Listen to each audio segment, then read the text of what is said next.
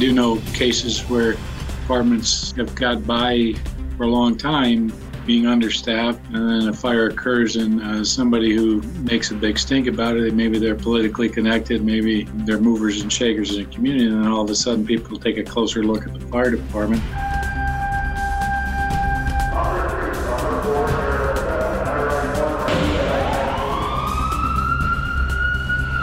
Los Angeles, this is Code 3, the Firefighters Podcast, hosted by award winning journalist Scott Orr. Code 3 features interviews with leading members of the fire service discussing firefighting strategy, tactics, and other topics you need to know more about. Now, here's Scott. That's right, and I will not let Parkinson stop me. Thank you for joining me again for another edition of Code 3. You are listening to the show for and about firefighters. Let's get started. Once upon a time, there was a really cool video game called Sim City. The goal was for a player to build up his city by adding improvements to it. But if you simply went wild and added everything you could want, the tax rate would go up and the Sim citizens would get angry. On the other hand, if you didn't have enough amenities and services, bad things like crime sprees, traffic jams, and fires would cause a mess in your city. I think of that game from 25 years ago whenever the topic of fire protection versus cost comes up. It was really disappointing to see a thriving Sim City suddenly lose a block of buildings it was really disappointing to see a thriving Sim City suddenly lose a block of buildings because not spending money on the fire department seemed like a worthwhile gamble. That's the problem, though. It only works for so long until it doesn't. Many career fire departments have just three firefighters on an engine instead of four. Or they get along with fewer fire stations than they really need, because the city has grown, but residents don't want to pay for another house, apparatus, and staff. There's got to be a better way to convince people that fire protection is a worthwhile place to spend money. Here to discuss that with me is Richard Marinucci. He's the executive director of the Fire Department Safety Officers Association. He retired as chief of the Farmington Hills, Michigan Fire Department in 2008 after a quarter century in the job. He's a past president of the International Association of Fire Chiefs. And Rich Marinucci joins me now. Welcome to Code 3. Hello. Thanks for having me.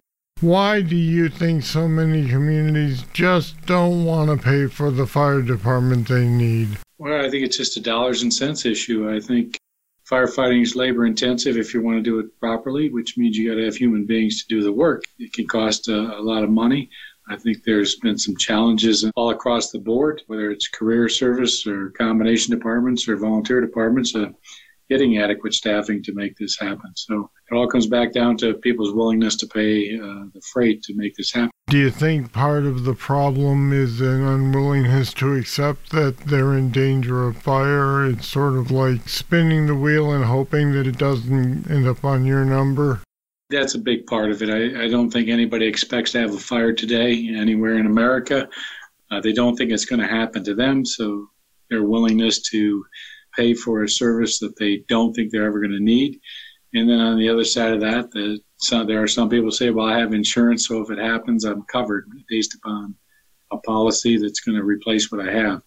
Unfortunately, we know that there are certain things you can't replace, certainly all human life, but there are other some intangible things that uh, we collect throughout our, our time on this earth uh, that can't be replaced either. And also, we don't understand not just the individual that has the problems, but what it can do to a neighborhood or, or sometimes in even a larger community uh, when you have damage done by a fire and what it can do to property values and so forth. So it could be one of your neighbors three, four, five doors down. It's not easy to just uh, bulldoze and replace instantly. It takes time.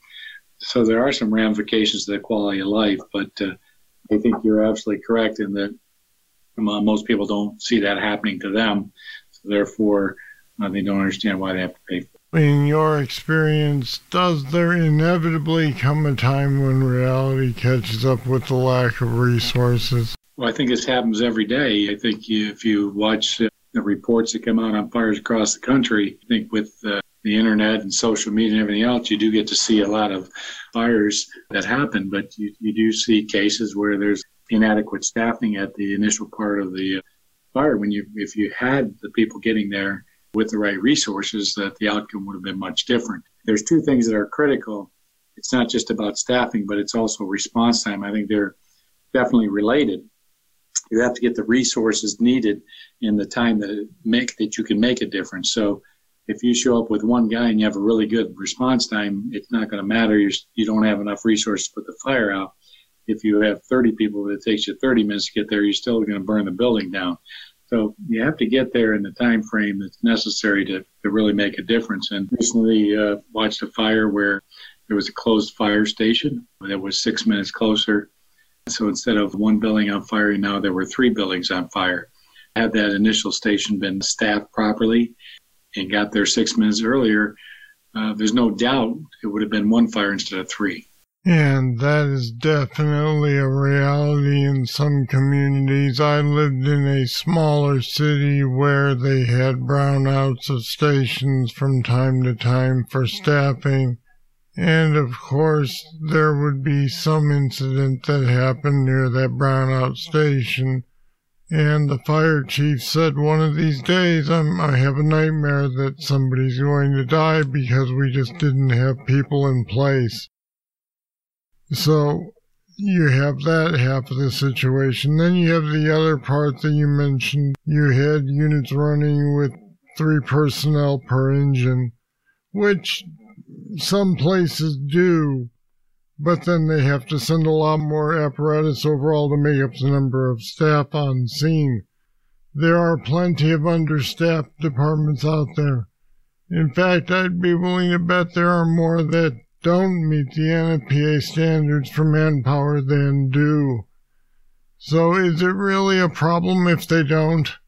Well, it depends on whose house is on fire. If it's uh, if it's your house, it matters. Right. When it happens, uh, you know, and it depends on what part of uh, the community or, or, or, when it occurs. You know, I do know cases where apartments have got by for a long time being understaffed or, or not adequately staffed and then a fire occurs and uh, somebody who makes a big stink about it, maybe they're politically connected, maybe they're movers and shakers in the community, and then all of a sudden people take a closer look at the fire department, and you start to explain to them that, well, uh, this is the resources that we had available, but it takes this many to really make a difference in, in this type of fire. You know, you can put certain types of fires out with minimum staffing.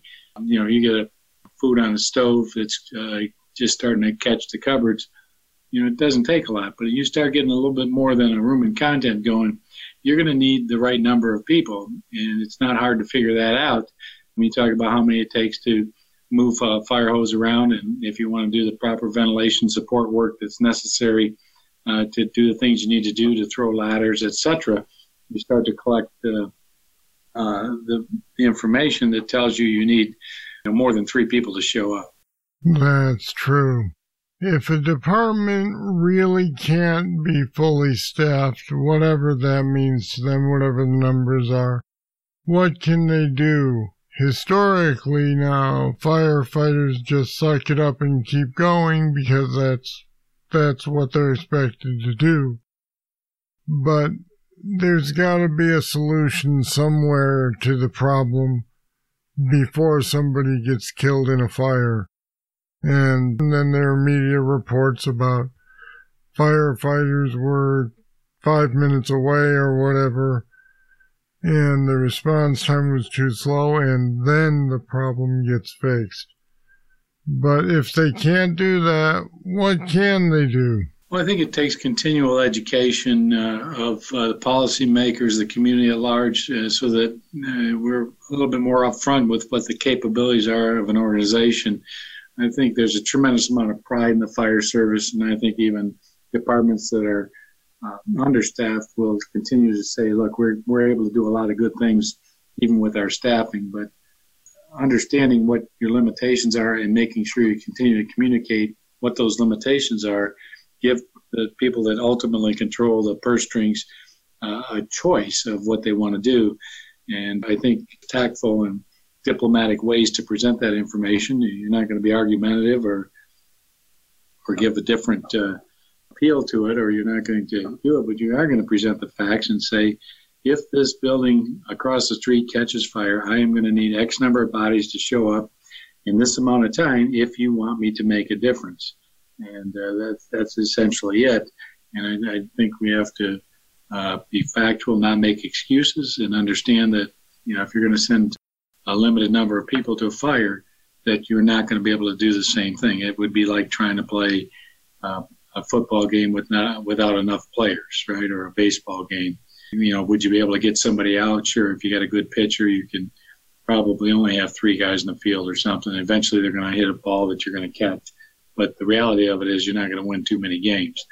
I think that's somehow uh, what we've come to when you're inadequately staffed. Are you going to have some successes? Certainly, you can do that, uh, depending on uh, what the fire is. But uh, day in and day out, not having enough people, ultimately you will uh, have some failures in the system. Maybe that's part of the problem, the fact that that firefighters work so hard to do the job anyway that when they're successful without enough staff, people say, "Yeah, but you did you did just fine on that fire. What's the problem?" You're absolutely right. I think we do enjoy a tremendous amount of success. It it's relatively small percentage of people's responses where you separate the good quality departments from the people that are just getting by. It's not every call. I mean, when you think about even everything that firefighters do, if you even get you dabble into the medical field a little bit and you say somebody's having trouble breathing, I go there and I can put oxygen on them and I can transport them to the hospital, and basically that's what happened. Now, if that person's having a significant problem or goes into cardiac arrest, if I don't have the right tools, if I don't have a defibrillator, if I don't have enough people to, to perform CPR or machine or, or to administer the medications that are necessary, they have zero chance of recovery or of, of being resuscitated. And I think that's the same situation, but you don't go into cardiac arrest every day. Um, so there are a lot of calls. If you go to a vehicle fire, it, they're taking that car to the junkyard when it's done anyway. So whether you send one guy or 20 guys to a vehicle fire, probably uh, the result's going to be the same. But there are going to be that percentage of, of, of, fires where you really do need to be staffed. And uh, unfortunately, there's this belief that if you only have one or two of those a year, you, you don't need to staff for that. So you don't get the response that you need when in those couple of cases that you really would benefit from adequate staffing. Let's take a short break from the interview so I can ask for your help. Don't worry, it won't cost you anything. You enjoy this show, I know you do because you're listening to it. So would you please do me a favor and tell someone about Code 3?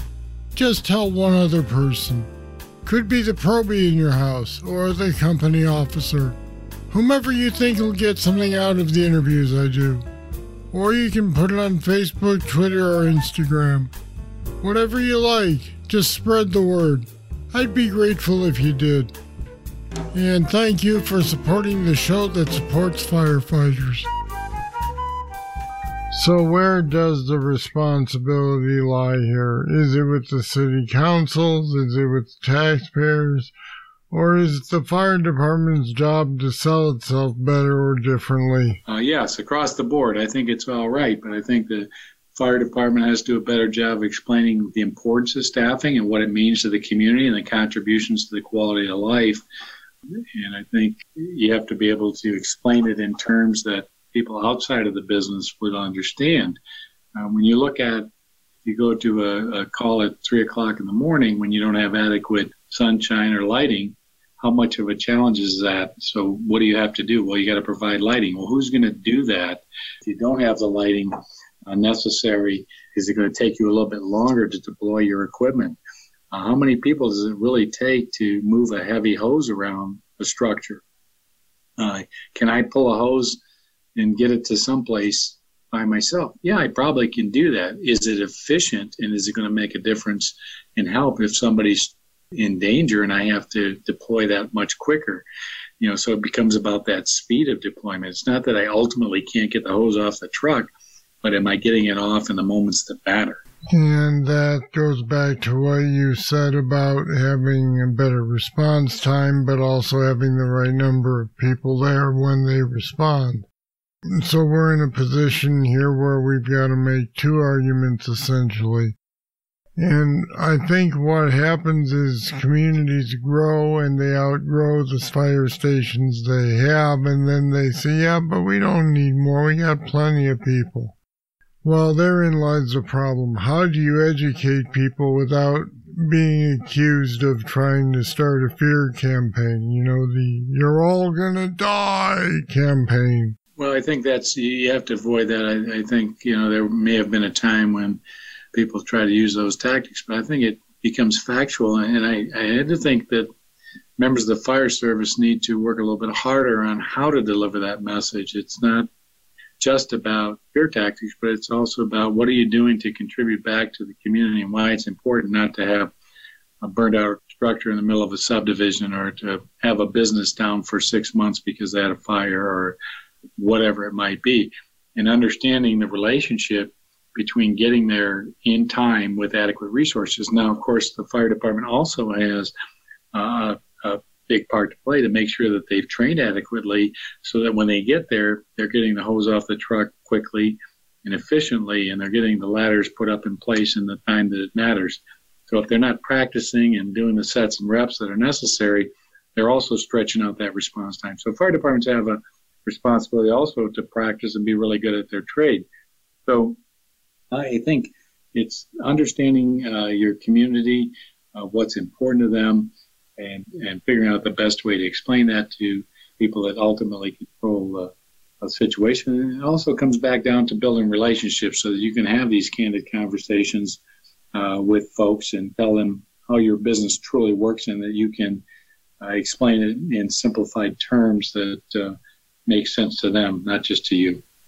I guess it comes down to having credibility the idea that if you say you need this, people can rely on the fact that yeah, they really do need it. They're not they're not just trying to pad their budget. You're right. I think there's some called street cred. You know, you got to have that credibility. Yeah. And you're you get that in a, in a lot of different ways. I think your experience is a big factor in that, and, and what you've been able to accomplish and uh, do throughout your time in this business, but also it's the education and training that you have too, and the fact that uh, you say what you mean and you mean what you say, you do what you you follow through, and and uh, you do begin to build up that trust so that people understand that you're not a fear monger, you're just presenting the facts, and you've uh, through the course of your time in the business, you've established some credibility, and people are going to take that. Now that doesn't mean they're always going to listen to you because they still have to weigh all the balances of uh, of uh, providing all kinds of services in a community. But you have to do the best you can and uh, make sure that you understand what why you're doing it, and you're not fear mongering, but you are presenting facts and in an, an understandable fashion that makes sense to uh, the majority of people in your community.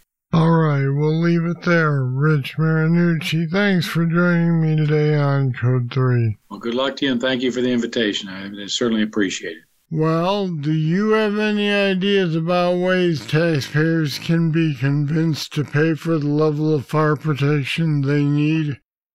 It's pretty clear that just giving them the facts isn't doing the job. Scaring them probably won't work either. So, how can we fix this problem? I'd like to hear from you. Actually, if you have a workable solution, I'll bet a lot of people would like to hear from you. You can leave your comments on our website at code3podcast.com slash staffing. There's links to more info there as well, so check it out. All right, that's it. That's all for this edition of Code 3. Thank you for listening. I'll be back next week with more, and I hope you'll join me then. I'm Scott Orr, and until then, stay safe. To contact us, get more information on today's show, or to subscribe to the podcast, go to code3podcast.com.